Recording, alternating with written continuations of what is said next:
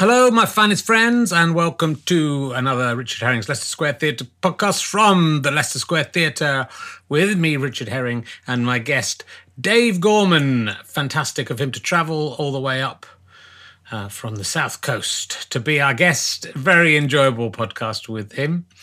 Um, and uh, I hope you will spread the news. Let your friends know about these podcasts. Uh, every listen helps us. Um, so do keep listening. Do go listen to those retro RHLSTPs on Friday. Listen to any ones you want, and uh, they will all help us make more podcasts.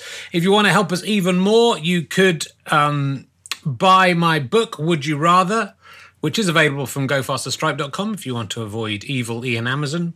Uh, and it's also an audiobook, which is very different. You might want to buy both. The audiobook is me and Stevie Martin, not that one. Um, going through several of the questions and doing basically an almost four hour long podcast together. I think it's a lot of fun. You can, it shows you how to use the book. Um, and uh, you can then buy the book and try it out with your friends and see what answers you come up with.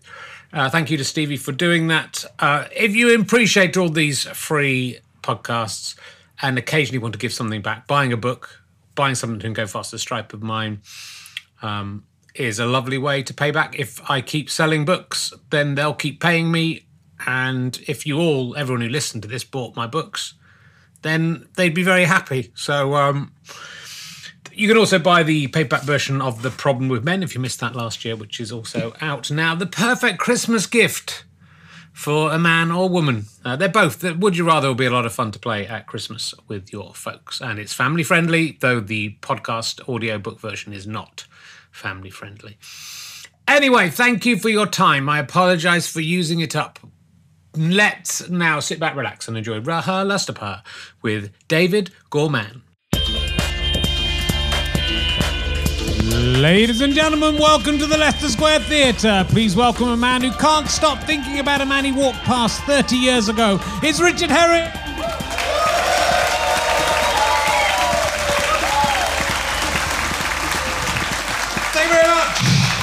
Herring. So good to be back. Thank you very much. Uh, welcome to Richard Herring's Leicester Square Theatre podcast. But uh, I was talking to Tim Key the other day. It's a little uh, cartoon character, Tim Key from Eastern European. He calls it RHLSTP. So no, that's gonna. That's going to catch on. Uh, so, uh, the third week in a row, uh, sorry, sixth, fifth week in a row that I've um, I've uh, driven in in my electric car because they told us the petrol crisis would only last 10 days. So it's lasted longer than 10 days. Certainly in London, every garage I've passed, petrol station I've passed for the last three drives has been closed every single time.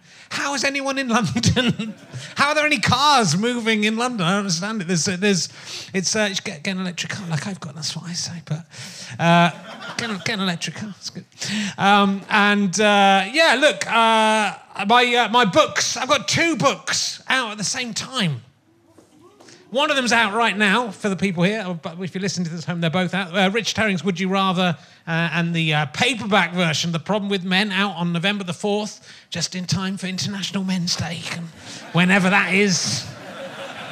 So buy both of those. Uh, my book, Would You Rather, uh, is uh, this week was number one in the Amazon snooker chart. Yeah, it was ahead of the Queen's Gambit. And think how much snooker there must be in that. it's a very exciting. I think there is one question about snooker in my. Maybe it just maybe it just has finds the word snooker in your book and it's about. So I don't know. I may be I may be wrong. Um, and I've been yeah I've been thinking about this. Uh, I don't know if it's because I'm exercising a bit or uh, but I've, I've, realized that over the last 30 years, I've been thinking about a man that I just walked past. I heard him say two sentences, and I still think about him very regularly. I'm going to try and tell this story succinctly, uh, but we'll see how it goes. Uh, it, was, uh, it was like the early 1990s.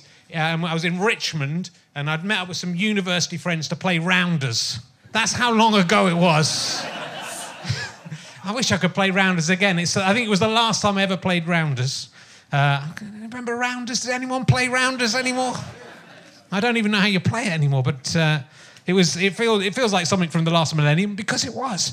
Um, anyway, we arrived at the park and there was a, there was an. It was quite arrogant to play rounders in a park, I think, like with the other people, right? We hadn't booked anywhere. Uh, but uh, there was an even more assured and confident group of young people who were there to play frisbee with each other, okay? They, were, they weren't on our patch or anything, so I guess it was a big park, I don't know. But uh, they seemed brasher and posher and more confident than us, though I have to say, I think we must have had a degree of cocksuredness ourselves to take over a chunk of public land to play a children's game that I loved. Who wants to play rounders right now? I do. Anyone? Should go and play rounders in Leicester Square? The guy I remember who I'd thought about regularly for the last three decades, even though as far as I know this is the only time our paths have crossed, was limbering up ahead of a game of frisbee, properly stretching like he was an athlete.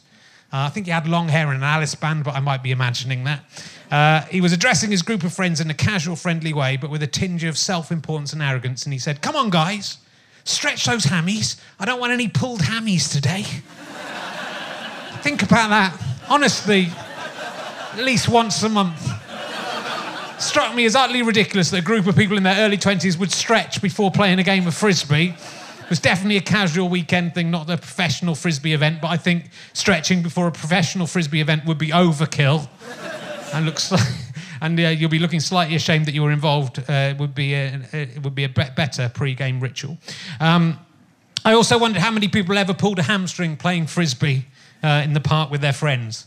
It won't be none, but it won't be many. That is what I was. Not enough to insist on warming up and making yourself the centre of attention. People's hamstrings are their own concern. If you want them to warm up, that's their business, not yours. They don't need a so called friend instructing them how to do it just seemed attention seeking and prickish to me. Uh, I did not warm up my hammies before playing rounders uh, or at any point in my exercising life, including when I ran the marathon.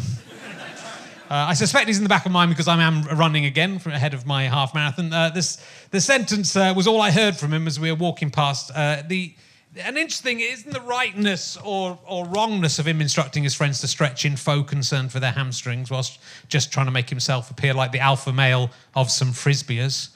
Uh, but I've never been able to forget him, and he keeps popping into my mind. And, and now, because this is on the podcast, it's been immortalised in a podcast that is archived in the British Museum and the British Library. And so his arseholery might be read, listened to and read about in hundreds of years' time. That will be the only mark left by him on humanity. be that. Uh, if you're listening to this Hammies guy, and calling them Hammies is obviously part of what made them comedic too, their hamstrings. Uh, what have you been up to recently? Do you want to play rounders? We should stretch now. We're, we're in our 50s. Uh, anyway, weird. It was just weird that I remembered that. Um, uh, and I'm wearing my uh, wedding suit today. This is a ten. This is a ten. This is ten years. I still fit into my wedding suit event. The reason it looks okay is because I didn't fit into it for most of my marriage. Uh, I also bought some boots online. Like, like, look at those. But I, they were on sale, and I didn't really look at them properly. And they've got quite a big heel on them. Have you noticed? it's pretty good. I'm taller than my wife when I wear these, as long as she isn't wearing any shoes. I might just wear them all the time. She looked at me in a different way now. She had to look slightly up. I didn't buy them so I could be tall. I didn't know I'd be tall. Anyway, my guest this week uh, is probably best known for his appearance on South Today on the 8th of October 2018. That's why we're all here today. Was that when Bill was Bill Grundy on South Today? I'll find out. Uh, will you please welcome the amazing Dave Gorman, ladies and gentlemen? It's Dave, David Gorman. Dave, Dave Gorman. Sit down. Ah.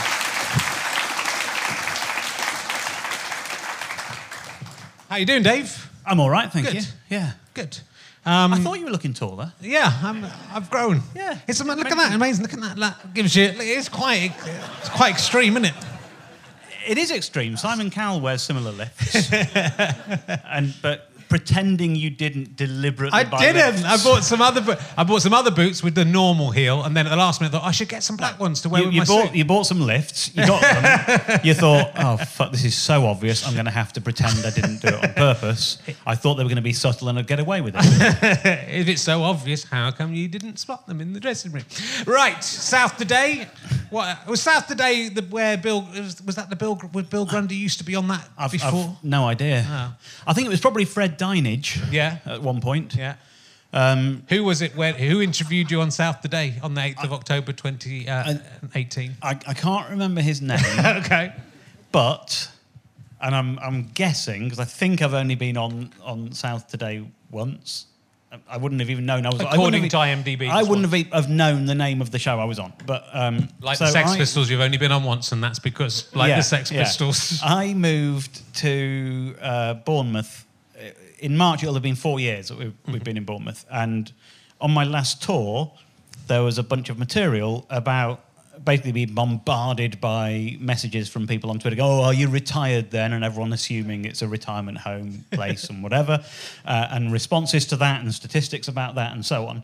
And I was warming the tour up in a little venue in Andover, and a guy who works for South Today. Is that South? Today. Uh, was Don't in the pretend audience. you wasn't the highlight of your. He he was in the audience, Yeah. and he he was like, "Oh my god, somebody has moved to our region." We should talk to him about that. Um, and so they said, "Can we do an interview with you about that?" And I went, "No." and they went, "Oh, go on." And I went, "You can if it's broadcast a week before my tour dates in the region." yeah. And they went, all right then. Um, and so I, I sat down with the man and he said, so why have you moved to Bournemouth? And I said, because it's lovely. And he went, oh, that's nice.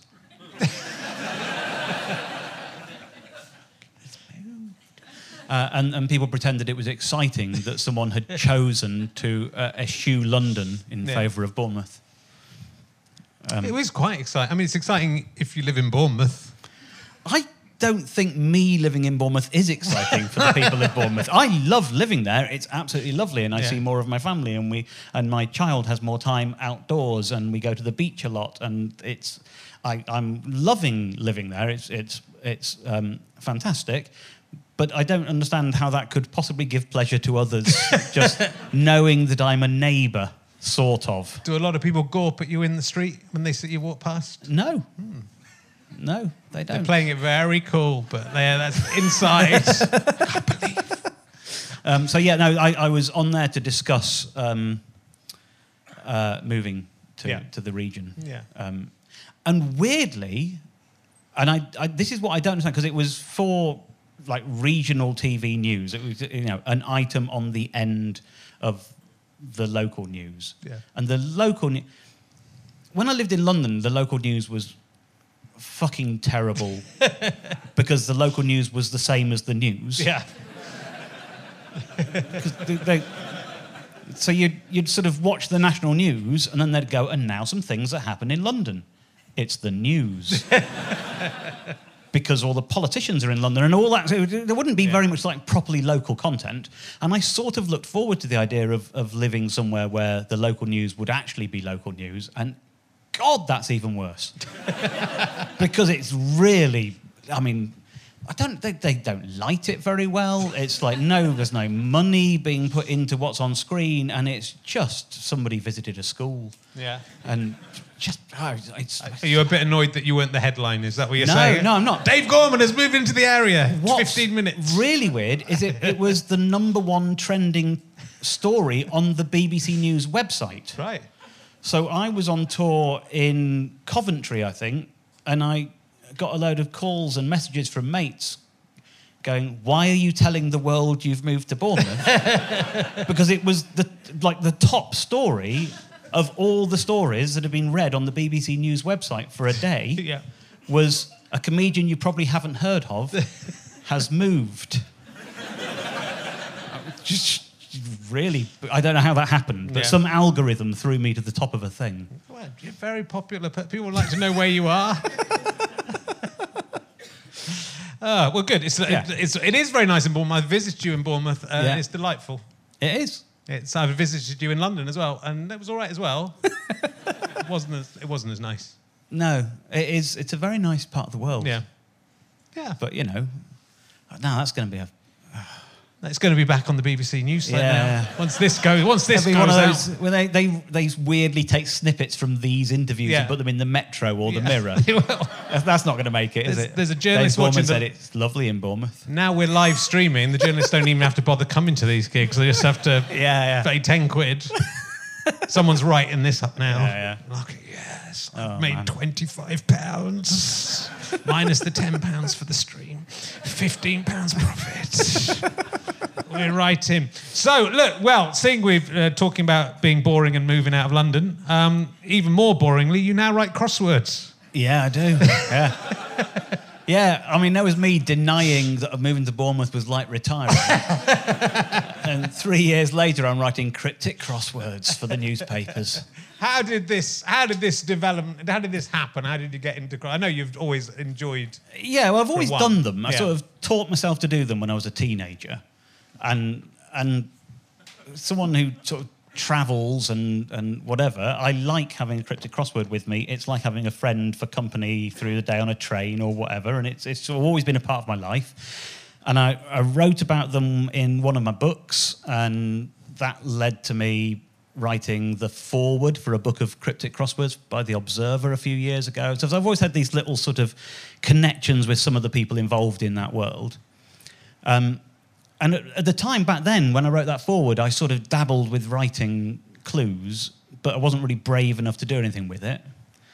And then during the first lockdown, I, I sort of wrote a crossword, and I didn't know what to do with it. And I figured, well, I did that because I'm bored in lockdown, and there must be lots of other people who are bored in lockdown, and maybe some of those people would like to do a crossword. So I tweeted it, and the editor of the, the crossword editor of the Independent replied to my tweet saying, um, "Some really good clues here, but the grid's shit." Uh, and I wrote back to him saying, "If I did one where the grid wasn't shit, would you be interested?" What? What can I ask? What makes what makes a grid shitter than a different another grid? Um, no, seeing as you find crosswords boring, you Yeah. may not ask that. Because I'm that, that belies an interest that you are denying exists, Richard Herring. Is it boring or do you want to know? I want to know. I'm Right, getting okay, interested. yeah. Also, journalists are going to be writing crosswords. I'm my friend Dave Gorman. That's, what- that's what you've already. I've got two fantastic scoops already. Yeah. When I have no friends, I have crosswords. Like, what's the diff? What's the what makes a good grid, Dave? A, a good grid Yeah. is about the number of crossing letters in the words. Ah. So you, what you shouldn't have, Yeah, so it shouldn't just be a load of words You shouldn't that have a don't load cross over each yeah, in a line.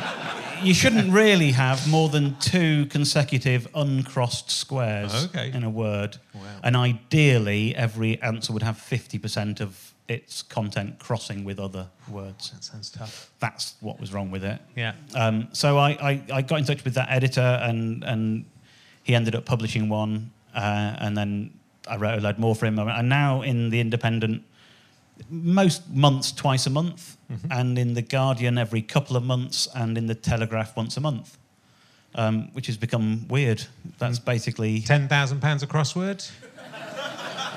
it is so ridiculously badly paid. and I, and I, I, I worry that people would perceive that as, as me going, "Ah, used to my showbiz riches, it is probably, it's shit, regardless. Every, most, or basically every other crossword setter, there's about three people in the country who make a living writing crosswords, and almost all the other crossword setters in the country, it's their hobby. Mm-hmm. It's not, it's no one's job, Right. So it- that's that those you what you three know are about kind of money. like billionaire, billionaire crosswords. but don't, the crossword actually, a lot of people buy newspaper, especially now. New, people buy the physical newspaper for the crossword. Right? Yeah, yeah. I mean, a million people a, a, a day do one, I think, in, in Britain. So there are, there's still a lot of people doing them.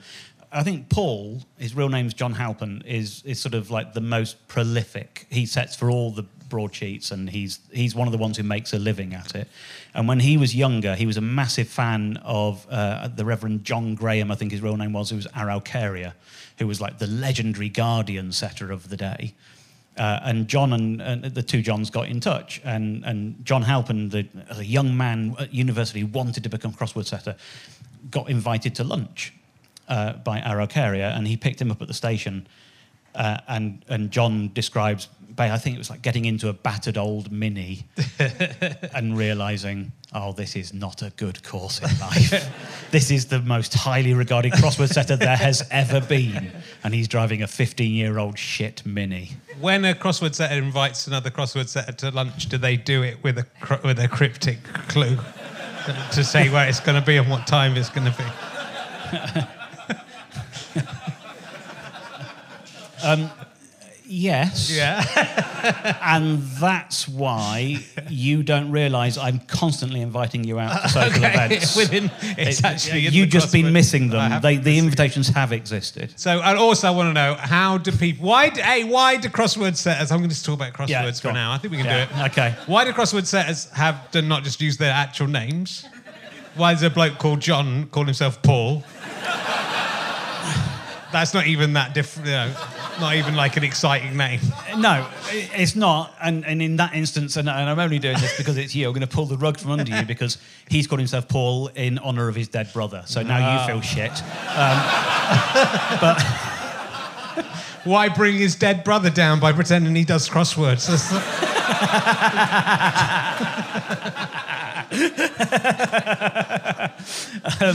not- I, I, I don't know why people we have to have pseudonyms, but Yeah. it's it's it's part of the thing. So when I was younger, um, this is like so when when Sudoku, Sudoku became big, Yeah. whatever. Like every time the Sudoku printed in the paper, there was a little paragraph at the side of it saying all the numbers one to nine fit in every row and every button, and there was a little explanation of how the puzzle works, so that anyone could look at it and go, "Oh right," and try and begin solving it. And cryptic crosswords and it's not a thing I like about them.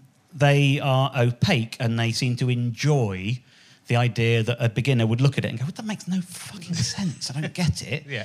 Um, and and as a, when I was like 13, 14, it was seeing something in the paper that made no sense really annoyed me. And so I started holding on to yesterday's newspaper and looking at the answers the next day and going, why is that that? And I sort of worked it out for myself Yeah. through sheer determination to not not understand something. And I think cross, the crossword world would benefit itself by being a bit more open and sharing more of how it works. And I think the pseudonyms is all part of that cloak and dagger bullshit. Yeah. Um, and that, that makes it feel like a world that's not for you, even though it is for you. I know, like, one of the things, um, there, there are some people, like, like everything in, in the world of comedy, there's sort of chortle and what they think of you is important, and even though it's not important in the wider world. And in crosswords, there are blogs that review every single broadsheet crossword, and what the, the 50 people who comment on that is seen as really important. And it's not fucking important because there's a million people doing them and only 50 people on this website, and that's not actually that important. But amongst those people, there are some people who really like me, and there are a couple of people who hate me with a passion. And uh, it's, I don't know, it's partly because they see me as an outsider who shouldn't have been allowed in, and I've been welcomed in. And it's partly because I'm a little bit earthier than some people who don't do cryptic crosswords saying it's all about Greek gods and Roman things and opera and Wagner and knowing all those sort of things.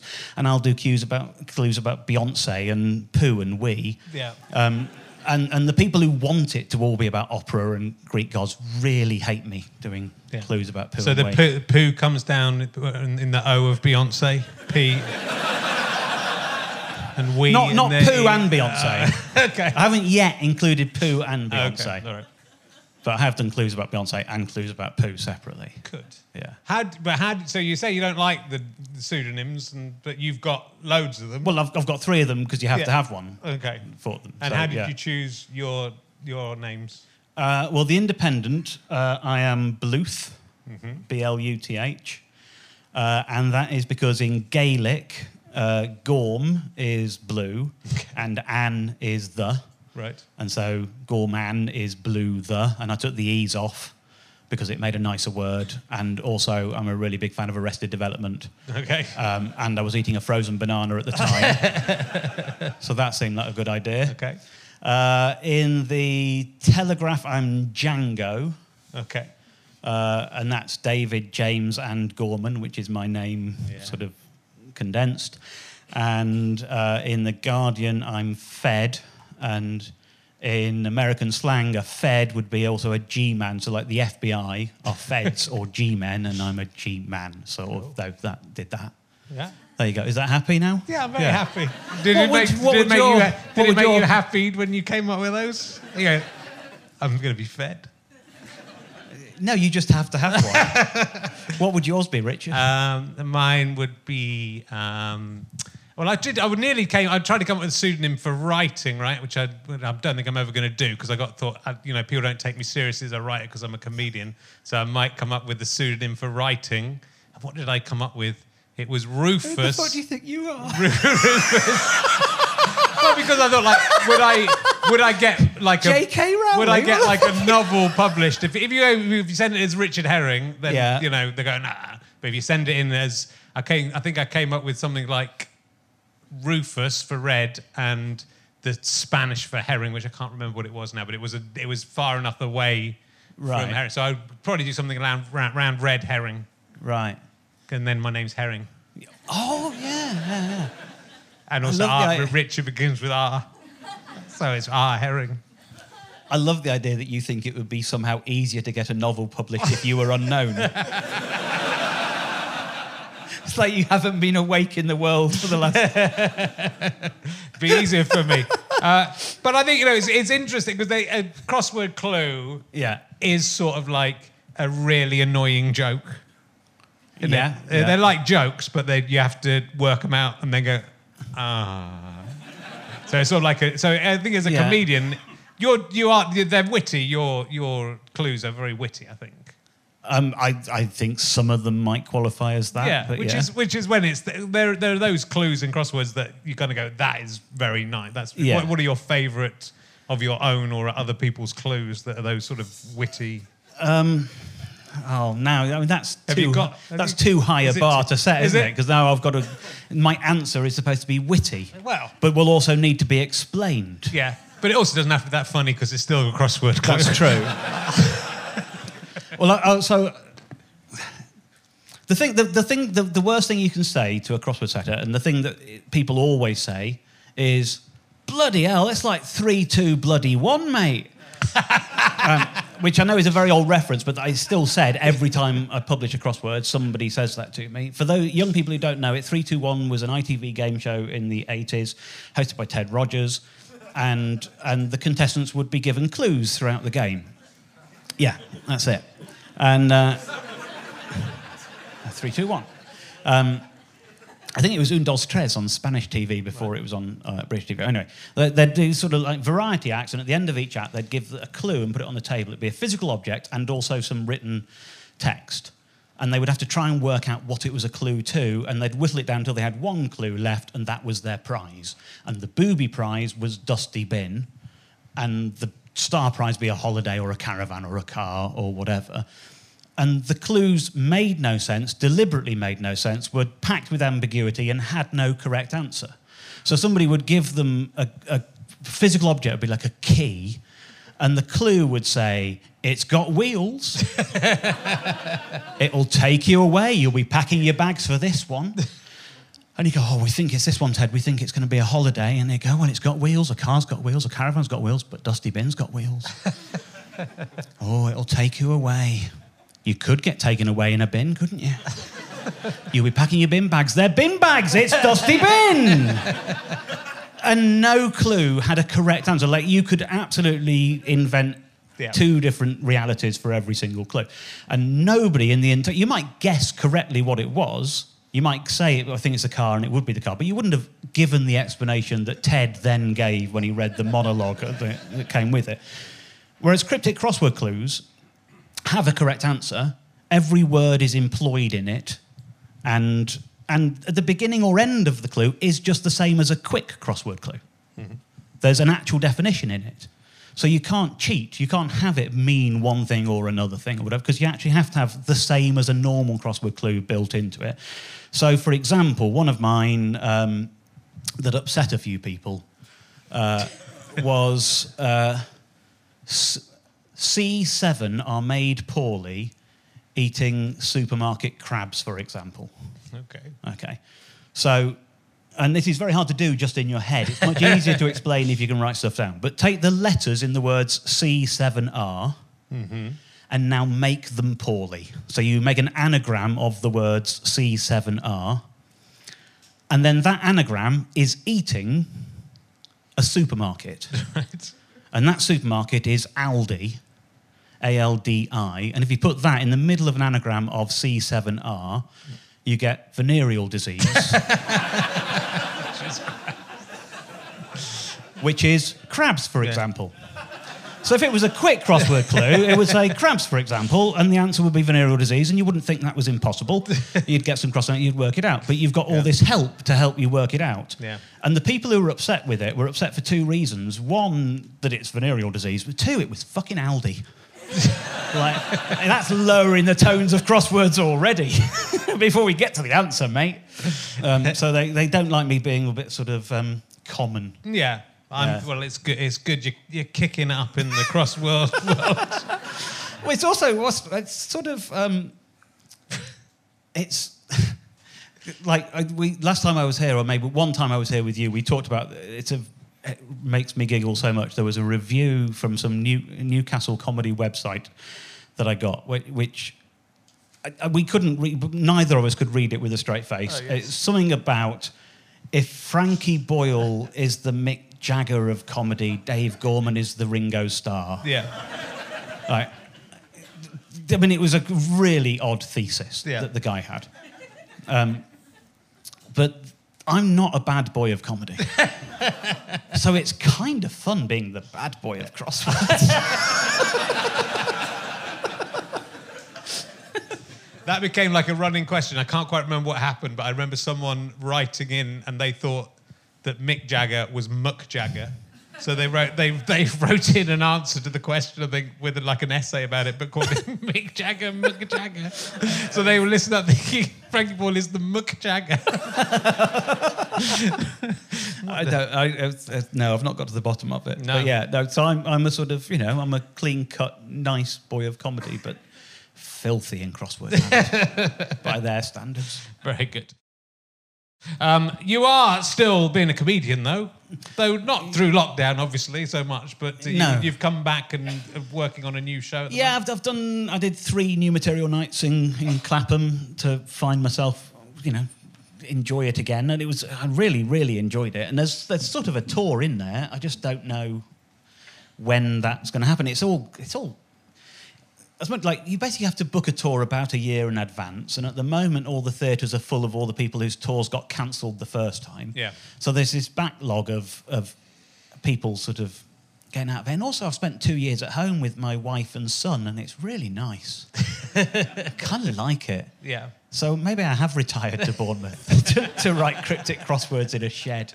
I don't know. I don't know. Yeah, I'm going to tour at some point, but I don't know when. And it's still you're still with uh, doing the PowerPoint stuff within this show. That's that's because you've always throughout your career you've sort of reinvented yourself quite regularly. I think as a Yeah. you started out doing poetry and Yeah. and spoken, you know, and then you've you've moved Yeah. through these different Yeah, there've been sort of like three incarnations I think of of it, but that, that's because I get bored um, and, and want to do new stuff. But no, the the the PowerPoint stuff with it, I'm I'm still excited by, and it's still interesting to me, and it still allows me to do jokes about things I can't do just verbally, and it's it's like having a double act, but I don't have to pay my partner because I can be saying one. oh, This, you know, it's a classic thick trope of comedy. You're saying one thing but meaning another. and I can be saying one thing and the screen can be proving me wrong behind me or whatever. We can literally have interplay between me and it. Yeah. And I, I think normally in an hour and a half show, I run through about 600 to 700 slides. So I'm, I'm literally sort of, it's changing every 20 seconds or something. It's like, it's a constant to and fro between me and it, which I really like. And I don't know how to replace that. That sort of feels like a really useful device. Is it cheating to have interplay with your with your screen during a show? Is that cheating on your partner, or is it you're allowed to have interplay with a with PowerPoint? D- Do you know what the word interplay means? Sounds like you don't know what the word interplay means. I might be I might be making up my Yeah. my own definitions.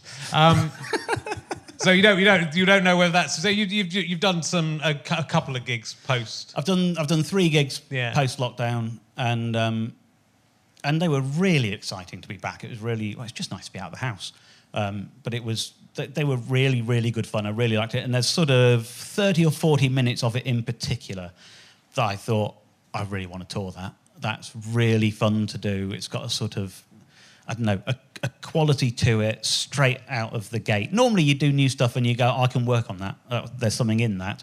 And there was about 30 minutes of it where I thought, oh, that's ready. I could just do it, and that's really exciting. Yeah. because I was like That's enough. Pad that's that out. the magic trick, isn't it?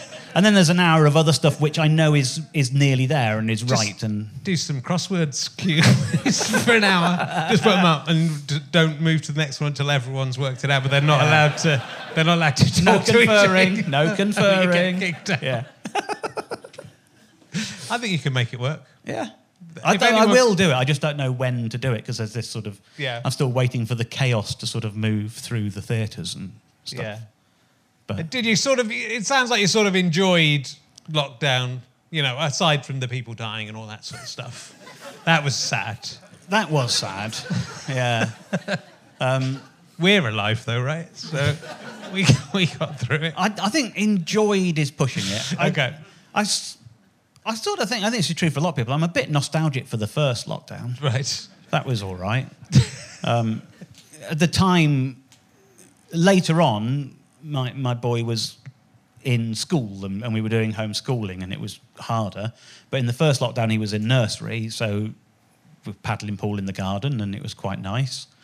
And, and he, he was sort of also reached an age where he could go for a three or four mile walk, which he'd never really been able to do until then. And that was just sort of it was kind of there's there's stuff to enjoy about that first lockdown. The bad stuff is that he didn't see another child for about three months, mm. And so he played with us differently. Because I'd sort of got used to the idea that sometimes playing with him means being in the same room as him while he plays. But that wasn't good enough when he didn't have children to play with. So he started doing this thing of sort of, I go, right, I'm a dinosaur and you're my egg. I'm going to lay you. All right, okay, fine. And then you sort of curl yourself up on the living room floor and he'd sit on you and go, I'm laying you now. laying you now. and you'd come out of it going, "Ah." Ah." and he'd go, No, Daddy, you're doing it wrong. I go, "Oh, How am I doing it wrong? We're long necks. no, you're doing it wrong. And he'd get really angry with me. And I, when you see kids playing with each other in role play like this, they sort of muddle along with it and they'll make up their own rules as they go. But a grown up can't do it. You just can't do it. It was like being a member of an impro troupe where the boss was constantly furious. and we're just dying for him to meet other children and, and get that out of his system with them instead of with us. And so like, when we did the one of the later lockdowns and he was then in school, um, and we were doing the homeschooling, we one of his best friends from school, his parents have got two kids, and they've both got full time jobs, and they're both working from home, and they were in a real tough situation. And they're also doing things like they're teaching their nine year old French, and neither of them speak French. and it's like you've reached a level where you're actually teaching, even at nine, you're teaching them stuff you don't know Yeah. which at least wasn't the case in reception. You know, we I could handle the homeschooling there, and we got in touch with his best mate's parents and said, "Can we have your boy one day a week? We'll take him off your hands Right. because we'll homeschool two kids, and we'll just not do the homeschooling that day. We'll let them play. It'll be great, and and we'll have a nice time, and it'll be easier for him. And, and we put so much social capital in the bank because we asked for nothing in return. we appeared to be angels, saying we will take one of your children off your hands one day a week, free of charge, gratis, nothing required in return, and they were so bloody grateful. But so were we, because we had this other boy on Tuesdays and he could be a fucking egg. That's, so weight off our mind and shoulders, literally. And, um, uh, and, and, and we've had favours in return. You know, they, Yeah. our boys, since things have lifted, but he's had a sleepover at there so we can have a night out. And we've basically got endless capital in the bank with that couple. They don't realise quite how over a barrel they are now. Hopefully they're not listening to the podcast. oh, Gorman! the Gormans! Why have you done that? Um, I'm going to ask you some would you rather. Look, I've got a, I've got a would you rather rather question that isn't the book. This is just based on like you know, I don't know if my mind's just addling as I get old, right? And I talked about the other week. Uh, I was moving logs. I got lo- a log delivery for our fire. That's that's where we are now, writing crosswords and getting logs. uh, and uh, I was throwing the logs into the log store. And try, it's sort of like a game of Tetris. Thought it'd make quite a good Taskmaster game for, Right, just see if yeah. you can get them into the gaps. But then I started thinking of things from the perspective of the logs, right?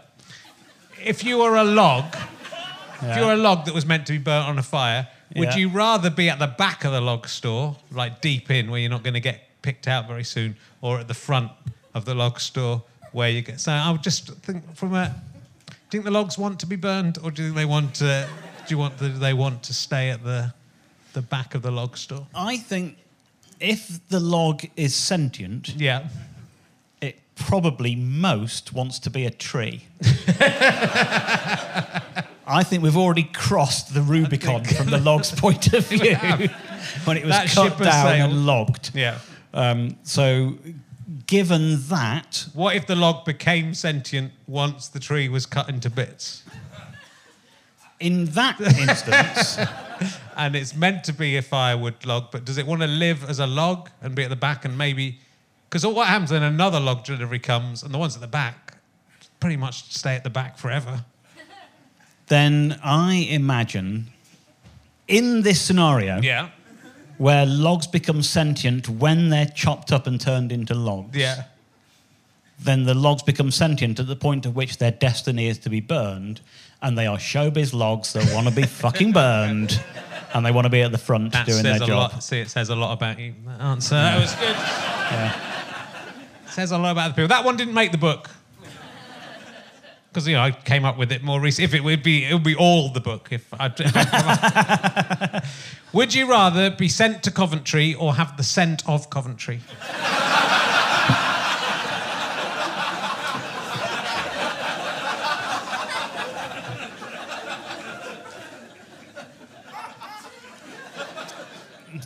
How long am I sent to Coventry for?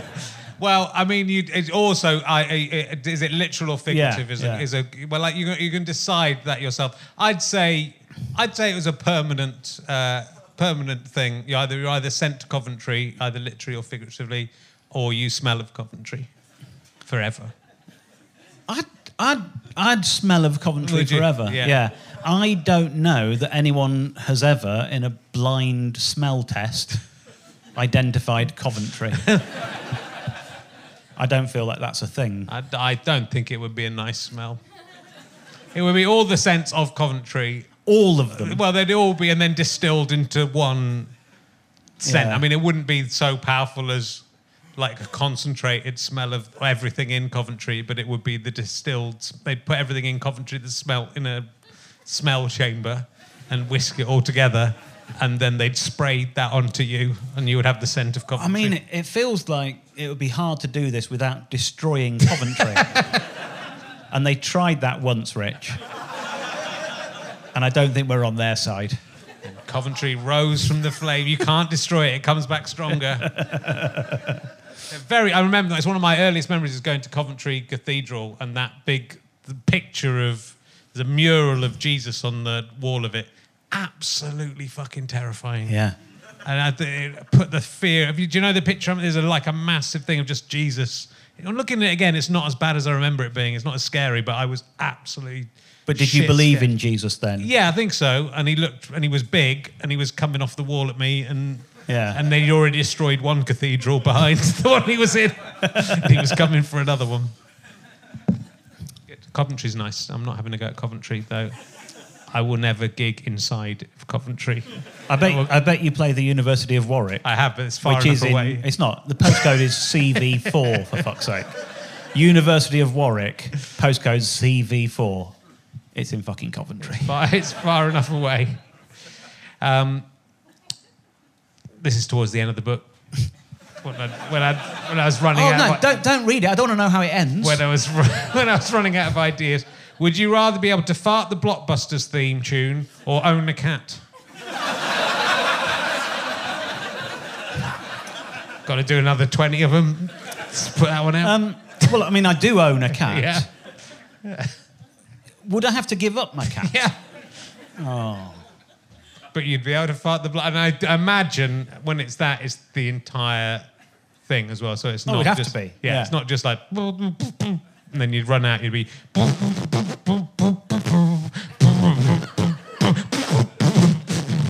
And in tune and harmonies and stuff. And would I coming in. never be allowed another cat? Um, you would have, you, you- your cat would be taken away, humanely killed. and you wouldn't This be is allowed tricky to- because our, our cat went missing for five weeks Oh, earlier no. this year. It was very traumatic, and we were very upset. And then she, then she was found, and because she's tagged, we got her back. So I've I've I've sensed, touched the grief Yeah. of losing a cat. But fuck it, I'd have the blockbusters. I would as well.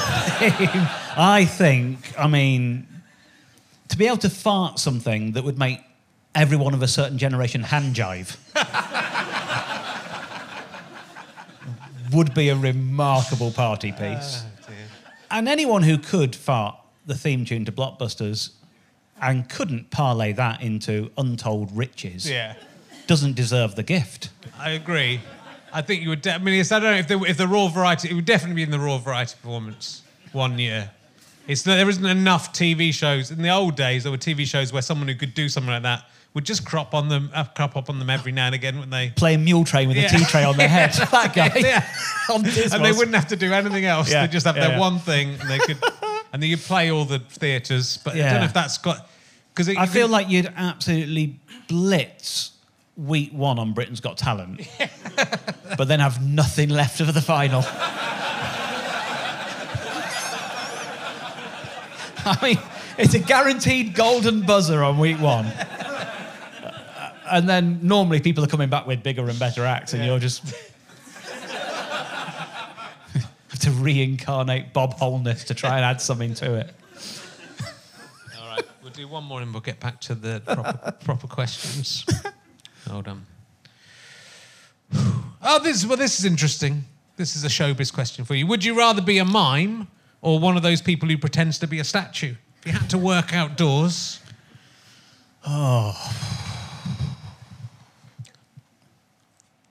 Um, it's not a nice choice, Dave. No, I'll I'll go with the mime. Yeah, Yeah. because you get to move around a bit. Yeah. I I did do some street theatre once. Yeah, that's why I thought. Yeah. You didn't know that. I, did, I thought you did some juggling or something. It was a, did some, No, I I I I, I did street theatre once. Oh right. Okay. um, and it was it was awful. what did you Um, do in your act? uh, it mine? I, I did it with a mate of mine. Okay. Um, we had met a really brilliant street artist guy called Pepe who did this workshop with us. Um, and he's he was an amazing bloke, travelled around the world. I think he lived in Coventry, okay. actually. um, very fragrant man. Um, he sort of lived this weird itinerant life because he was he was a mime and he so his act worked internationally and he'd just travel the world this month was montreal this month was edinburgh this month was here you know like literally did that and he'd go back home once a year and almost always um, get his wife pregnant and then go back off on the road it was a really weird i was like 14 when i met him he was really sort of engaging and funny and interesting uh, and a mate of mine um, uh, Seymour and, and I tried doing an act one time. We were two of the people from the workshop who actually had the cojones to go, all right, we'll give it a go. Yeah. And it's really hard without a roof and trying to get people to stop and whatever. We sort of mirrored, um, we mirrored an existing sort of street act where people would get a member of the audience out and they would juggle things past their face. Uh, but we did it with that person blindfold and the audience in on the joke that we weren't doing that. Okay.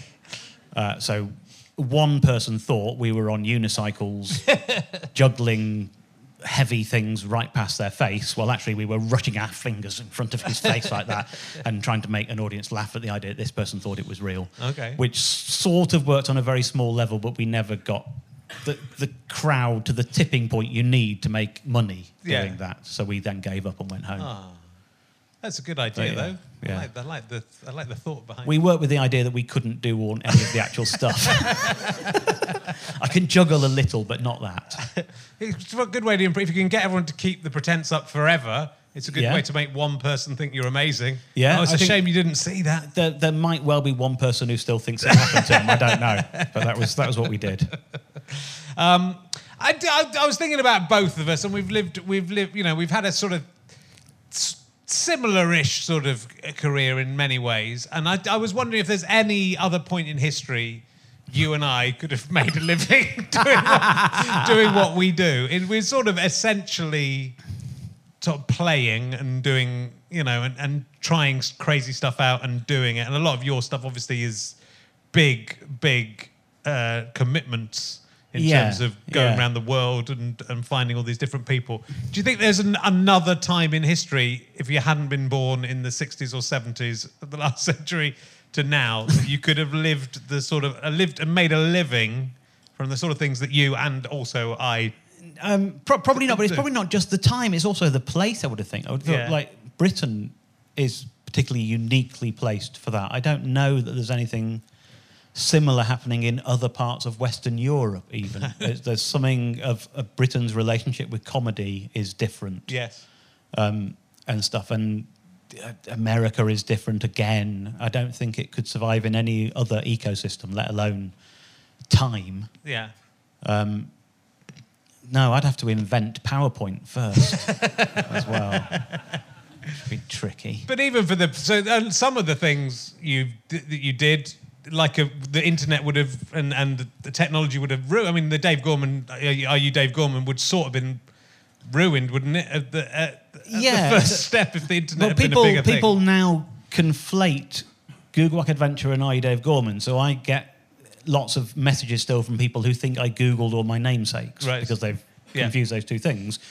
Whereas actually, I Dave Gorman, like I say, it actually sort of exists at a moment, kind of almost just before Google becomes the go-to resource that it now is. Yeah. It's the reason I said no to a sequel to that is is the the first series was a thing that had actually happened and then got turned into a TV show. Yeah, And then the idea of doing it with the backing of, of, of a TV company again, we go, well, there'd be no jeopardy. yeah, We'd just get a research and we'd find them all. And there wouldn't be. A, it was a story about how we went from one to another.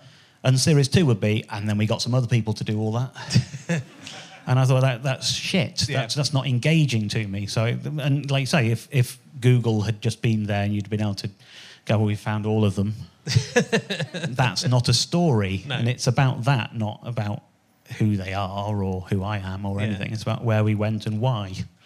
So yeah, I, they're not but, interested. in you, that. but it's sort of always interesting about that those shows from that time. Even the uh, reasons to be cheerful uh, one was the, it was that the, the, the you allowed the the it was the about the adventure more than ab- about what the the title of the show was. So you allowed the, Yeah. you allowed that to yeah, I'm, uh, that's. I think of all the things I've done, that's the the biggest leap in the dark. That's the beginning of all the other things that I've, I've had any kind of success with. Was that one, and that was I'd, I've been going up to Edinburgh uh, two or three times, and I'm sure audiences don't give a shit, and I don't think comedians should moan about it. But essentially, a lot of people just go up and lose a lot of money in Edinburgh. It's so expensive. It's such a competitive field. that You can sell out. And the the first time I did a one man show in Edinburgh, if I'd sold every single ticket, I would have lost four grand. And that's the economics of of Edinburgh. Yeah. Certainly, how it was. It's worse now. It's worse now. Yeah. Uh, although there's also the free fringe and things yeah, have come to sort of combat that, and that, that sort of didn't exist when, when we were starting there. So that was the reality of it. And I just thought there's something really perverse about this whole industry going to this city for a month to watch you. I lived in Manchester at the time, but I was on the, you know, coming down and doing London gigs quite a lot. And the purpose of Edinburgh effectively was to lose money, but hopefully be seen by a TV executive. And I said, well, but I'm, I'm gigging in Islington and in Crouch End. I'm gigging five minutes from their house and not losing money. Why have we all got to go there to lose money to have them see me do that thing they could have seen me do five minutes from their house? And I have a very sort of distinct and very fond memory of, of sitting with my manager and saying, I think Edinburgh's fucked. I think if I'm going to risk all that money, I should be doing something creatively risky as well. I, I don't want to do my club act. I want to create a show for this that I don't know if it's good or not. I want to find out whether I can do something different. And him getting really sort of twitchy about it. and all I had was I said, I, I want to do a show about the lyrics to Ian Dury's song Reasons to Be Cheerful. And he said, Have you thought about doing one about a more popular song? I'm not interested. That's not the point. It has to. Be, it's the. It's it's it's the not knowing how that will go is what excites me. I'm not going to go and lose five grand doing something that earns me a living the rest of the year. I want to take a creative risk. And he said, right, well, let's get previews as early as we can, so we can find out, and then you can not put yourself in the brochure if it's if it's too weird or something. So I did a gig at Battersea Arts Centre and I hadn't really written the whole show, and I was prepared to sort of go, well, I've written this bit, and I'll have to tell the audience there's a gap here, but I'm going to get to these lyrics, and I'll get through it. And, and I started, and I sort of basically, there's my reasoning was there's about 57 reasons to be cheerful in the song, and I thought I'll do a bit of material about each of them. Once you've done that and told the punter to turn their phone off in the 16th minute, said hello and goodbye, that's probably an hour. That'll that'll be okay. Um, and again, this is kind of before the internet. You couldn't Google the lyrics, and, and they're quite hard to hear. And I'd tried finding them in different ways. And at one point, I went to the British Library to find a copy of Smash Hits, and it was the one that was missing. and then on my way back home to Manchester, I stopped at my mum's in Stafford, and I found the copy of the magazine I'd been looking for in my childhood bedroom. I'd, I'd owned it all along. Um, so I found the lyrics and things. So when I did the preview show in Battersea, the very first one, it was like a hostage situation. It lasted over two hours.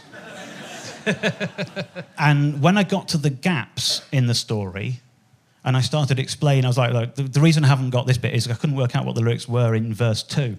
But to find them out, I did this and I went here and I did this and I went there and I went to the British Library and this happened. Then on my way home, I found that, like, and that was getting bigger laughs than all the jokes I'd written in the first bit. And it was like it was way too long and it wasn't i'm not pretending it was a great gig but the audience were engaged in it for the full two hours like the audience were not going oh fucking let us out the audience were like this is weird but carry on and I, I sort of knew there was something in it and every time i did a preview i'd take more jokes out and put more story in and it got funnier and by the end of it it had one joke in and it was all the story of how I'd gone here and done this and yeah. found this bit. And so I sort of the show I ended up with was sort of what should have been a DVD extra of the making of the show I intended to make. I just yeah. never made that show. I made this storytelling show instead. But it, like it was a discovery. I discovered this thing I could do, which was tell stories about how things had happened and where I'd gone, and have the evidence. And it was all. I didn't do PowerPoint in those days. I had a an overhead projector like your geography teacher used to use and a slide projector and i was running between the two putting documents on one and photos on the other and like running around and being really physical on the stage and it just it, it transformed my life yeah because suddenly i discovered a different way of making an audience laugh sure and it was really exciting and the other thing it did because when i did stand up when you're doing stand up especially in like edinburgh and it's a one man show people come on in to sit in the audience and they see a microphone in a stand on the stage in a spotlight and they go, All right, stand up. I know that. I know what I'm doing here. And a lot of them are people who wanted to see somebody else, but their show's full, and so they've, they've ended up seeing you instead. And if they wanted to see Frank Skinner, they'll come and tell you afterwards that you weren't blue enough. And if they wanted to see David Mitchell, they'll come up and tell you afterwards you weren't clever enough. And they, they, all think, I know what stand up is, and that's not it. But when they walk into a theatre and sit down, and there isn't a stand with a microphone in, the middle, there's two projector screens, and there's overhead projector here and a slide projector there. They go, fucking hell, I don't know what this is. and they accept it. And you don't have to persuade them to come to your thing anymore. They go, oh, this must be a thing. I've never seen anyone do this before. Oh, he's quite clever. And they, they get into it in a different way, and they don't have that preconceived notion of what it should be. Yeah. Which is really useful. Yeah. But then you've created, you know, that out of that and sort of accidentally or you know, yeah. organically, you've created a, a, I mean, more or less a new genre, right? I mean, there were people who who did have, had screens and things and might have illustrations of their show, but I think the the adventure part of it, yeah, certainly for those next few shows, that was it was all about can I can I achieve this in time? What will happen if I attempt this? Yeah, I think the the danger is that can become a contrivance. Yeah. and there's a sort of um, that my favourite ever review was for I think it was for Googlewhack, and the, the guy said, "I hate Dave Gorman. I didn't want to review Dave Gorman. I've seen so many people fucking copying Dave Gorman, and he's created all this shit. but I had to go and watch this. Oh, oh my god, it's actually fucking good." and he was so surprised that he liked it that it, it makes for this really amazing review. Yeah. And the thing that he'd seen, the reason he didn't like me, I think, and I, I know I'm blowing smoke up my own fundament, and I apologise, was he'd seen things. His view of what I did was, having never seen it, but he thinks I'm walking on stage and saying, "Hi, my name's Dave Gorman, and I want to meet as many people called Dave Gorman as I can. Let's go." And Yeah. who gives a shit about that? And actually, the first 15 minutes of that show is me saying, so I was here and I was having this conversation and somebody said this and then I found out this and one and together. So we ended up getting on a train, went here to meet. And 15 minutes in, everyone's thinking, well, of course, we're going to try and find another one. because they've gone on the journey with you and discovered how and why you're doing it. And the reason you're doing it isn't, I've got an idea for a show, I'm going to do this thing. And he imagined that's all it was. Yeah, yeah. And then he's seen another one, and and effectively, I've tickled the trout. I've, I've he's gone. Ah, it's not all made up and hokey. It's actually real, and he's fall. He's got into it, and it's it's. I did like, and I and I, I think I suffered from, and the reason I sort of retreated after a while of doing it was people think you're going. I've got another wacky idea. Let's go, and it's. I think that's shit as well. Well, you've got you. I think you you know because it would have to escalate. It would have to get bigger and bigger. I think, and, and Yeah. also, it's so of it's so of a time in a person's life. Yes. That you would be able to do if you went out and now went. I'm going. Sorry, family. I'm going around the world to find everyone with this exact same penis as me, and I'm going to put that in a show. It's a good idea, actually. Yeah. yeah, it would. It, we couldn't. You couldn't do it as a middle-aged man. No. But and, and even as a but again, it's this sort of pri- it is a sort of privileged position, isn't it? That Uh, yeah, that we found that we have as comedians have found ourselves in in that you, you know there's nothing else oh, and and. And in a way, a non-privileged position, right? In our thirties, both of us were able to do things like that. Yes. because we had nothing in our lives beyond our job, and our job yeah. was to Yeah, be a silly prick and see what and see what came of that, and, and, and see what you could make out of that. Yeah, and uh, there is a sort of um, it's a it's a rewarding it's a well it's a self feeding thing because you end up in a position where I think part of the appeal for it is or was for it that um, if you're having a dinner party conversation, right, and you are the sort of person who's got a log store, so that you might be Yeah. having a dinner party conversation and somebody says, "Oh, I got an email at- at work today, and it was uh, it was sent to the wrong person because it turns out I've got the same name as a guy in Amsterdam." People might go, "Oh, you should go and meet him," and you can't because you've got a car on the drive and a mortgage and a kid and a dog to walk, and you've got to do the school run, and you can't do it. And being the person who's able to go, "I'll go and do that," I'll do it tomorrow. is a really liberating thing. And then when telling people about it is rewarded, you maintain your ability to, to, to do it because you, in doing it, you also inhibit your chances of, of having a dog and a school run and a thing because you're constantly away and traveling and doing this, that, and the other. And, you know, like I ended up, I sort of toured Googlewhack for like three years and did like eight months in the States with it, where Yeah. I sort of, which I look, you know, there was times where it was really, really exciting, but that's also eight months where didn't really see a friend. No. And I was just by myself in America with a tour manager I didn't like very much. And it was just sort of weird. And I wouldn't want to go back and do it. I'm kind of glad I did it, although there were some weird. uh, there was a section in that show where I talked about creationism. Uh, and in some parts of America, that did not Yeah. go over especially well. and I was in one place. I think it was in Cleveland. I can't remember. Uh, and for some reason, a lot of the theatres had, had booked me for a week, and some of them insisted on having matinees as well. So I was sometimes doing like two shows on Saturday, and, and then travelling on Sunday to a new town and doing another run. And some towns were great, and some were horrible. And there's this one venue, and they basically nobody had bought a ticket for the matinee. It was a glorious theatre. We sort of had two nice nights in it, three or four tough nights, and a matinee with nothing.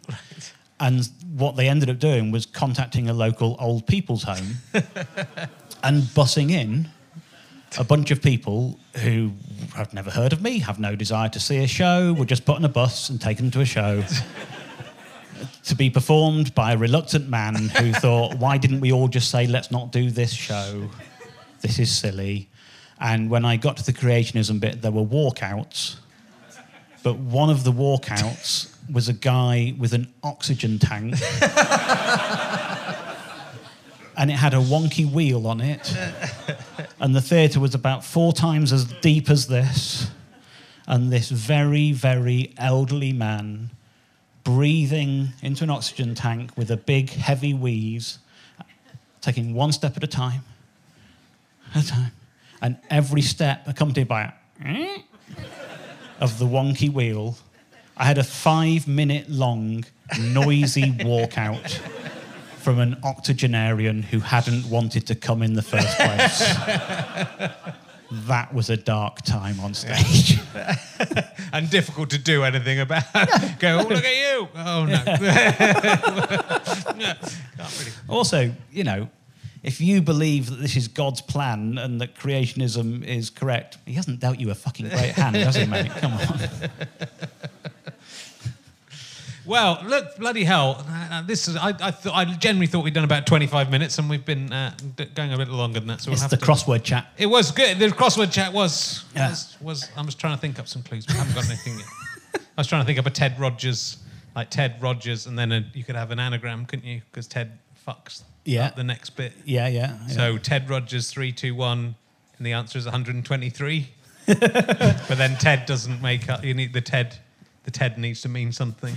yeah, but maybe if you, if it was uh, a down clue and, and you had the answers for three down, two down, and one down, Yeah. then Rogers three two one could be an anagram of the first three answers. All right, let's do that. That would that would work. Oh, it'd be so funny. It'd be so funny when they've worked it out. Yeah. Once all the all the thirty five year olds have explained to them what Ted Rogers three two one is. Right, I was going to ask you this. I'll ask you this. I don't. Uh, this, I don't know why this came up today as I was just sitting there because I'm thinking about things like this all the time. One day will be the last time you are ever thought about. The last time a joke of yours is played or a book you've written is read. How many years in the future do you think that's going to be for you? Because you die, right? There's there's three Yeah. deaths. Aren't there? There's the death and there's the actual physical death. There's the death of everyone who knew you, and then there's the death of the, the last time you're remembered. Yeah. When do you think the last time you'll be remembered is? I reckon I've got 500 years.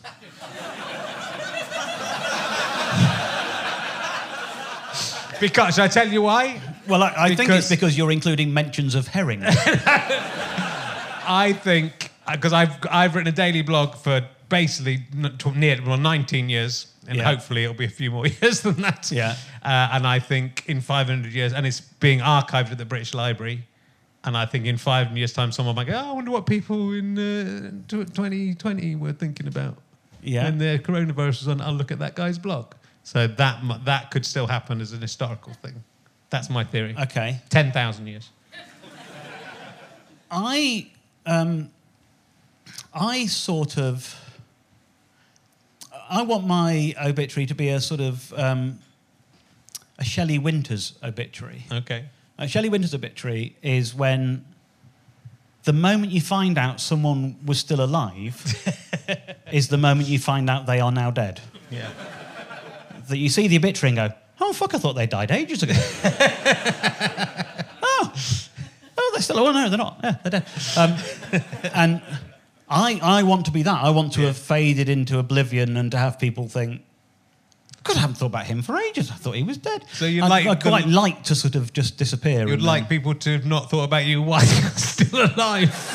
You're still Yeah. alive and no one's thought about you. Yeah. And then you yeah. die and they go, well, "Oh." not, not my family, but, but I'd, like my family to still be thinking about me while I'm alive. But Yeah. I, I, I like the idea of strangers ceasing to be concerned. Genuinely, I Yeah, think it'd, no, be, it's- it'd be nice to be able to, you know, be in an old folks' home thinking, I can see it from that guy's point of view now with the oxygen tank. Yeah. and nobody else there knowing that's what's playing through your mind. That actually does appeal to me. So I'm sort of not worried about it. I have um, the word Gormanesque has appeared in, in at least two other comedians' reviews Right. and that's a weird thing that I, so it- there's the possibility of that existing and so someone going i wonder what that means Yeah. and in a way that would that would count um, but um, i'm sort of I'm, I'm i'm kind of unconcerned about it because i will be dead Yeah. so who cares Well, what if it's like uh, that film? usually glib my now six year old is about death yeah. are your how are your children Yeah, they well, they talk about it a lot, but yeah. Yeah. they don't really get what it is. yeah And yeah, they sort of I don't think they understand the finality of it, but uh, I, I, maybe they do. I think so. My mum was visiting recently, and uh, the reason the weekend she was visiting was the same weekend as they have the Bournemouth Air Show, which is like there's like a million people come into town and the Red Arrows fly over, and it's the the French version of the Red Arrows fly over, and it goes on for three days, and it's a really big deal. And on the Monday morning, I was driving Eric to school, and my mum wanted to come with him and have a look at his school from the car and whatever. Uh, and Eric had decided over the weekend that when he was older, he wants to be a Red Arrows pilot. Uh, so we're driving along, and Eric says, I'm going to be a Red Arrows pilot when I'm older. And my mum says, Well, I hope you'll give me a lift when you're, when you're Red Arrows. Can I have a, a, a lift in your plane? And he just went, You'll be dead by then.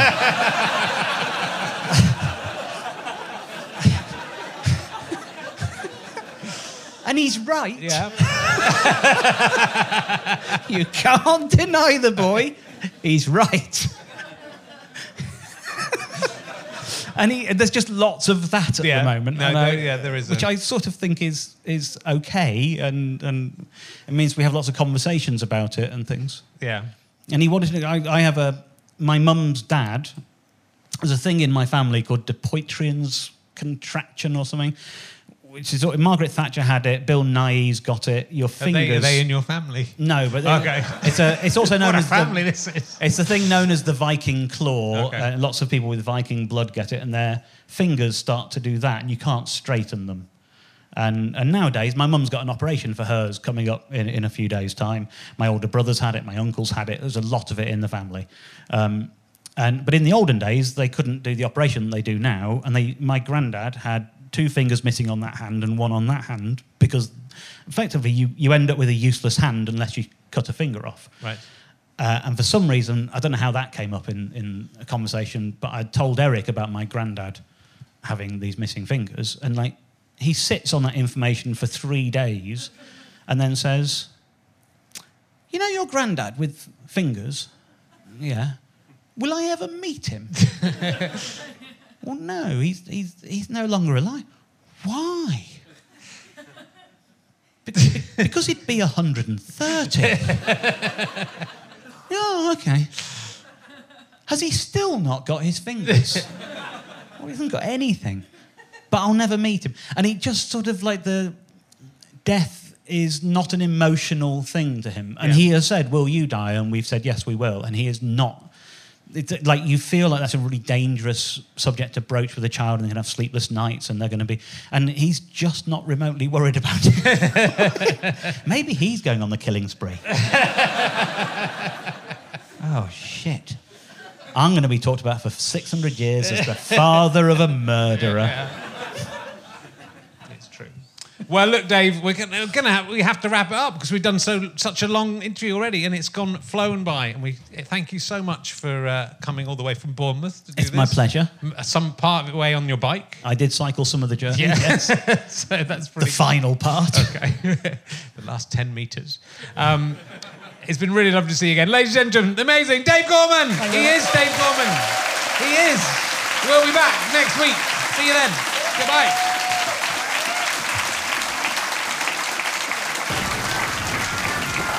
You have been listening to RHLSTP Bar with me, Richard Herring, and my guest, Dave Gorman. Thank you to Scant Regard for playing the music. I'm indebted to my producer, Ben Walker. I'm indebted to Chris Evans, not that one, and everyone from GoFasterStripe.com. I'm indebted to everyone at the Leicester Square Theatre. Thank you to Captain McKeegan for her fantastic website, RHLSTP, RHLSTP.com, which helps me not ask the same questions twice too often.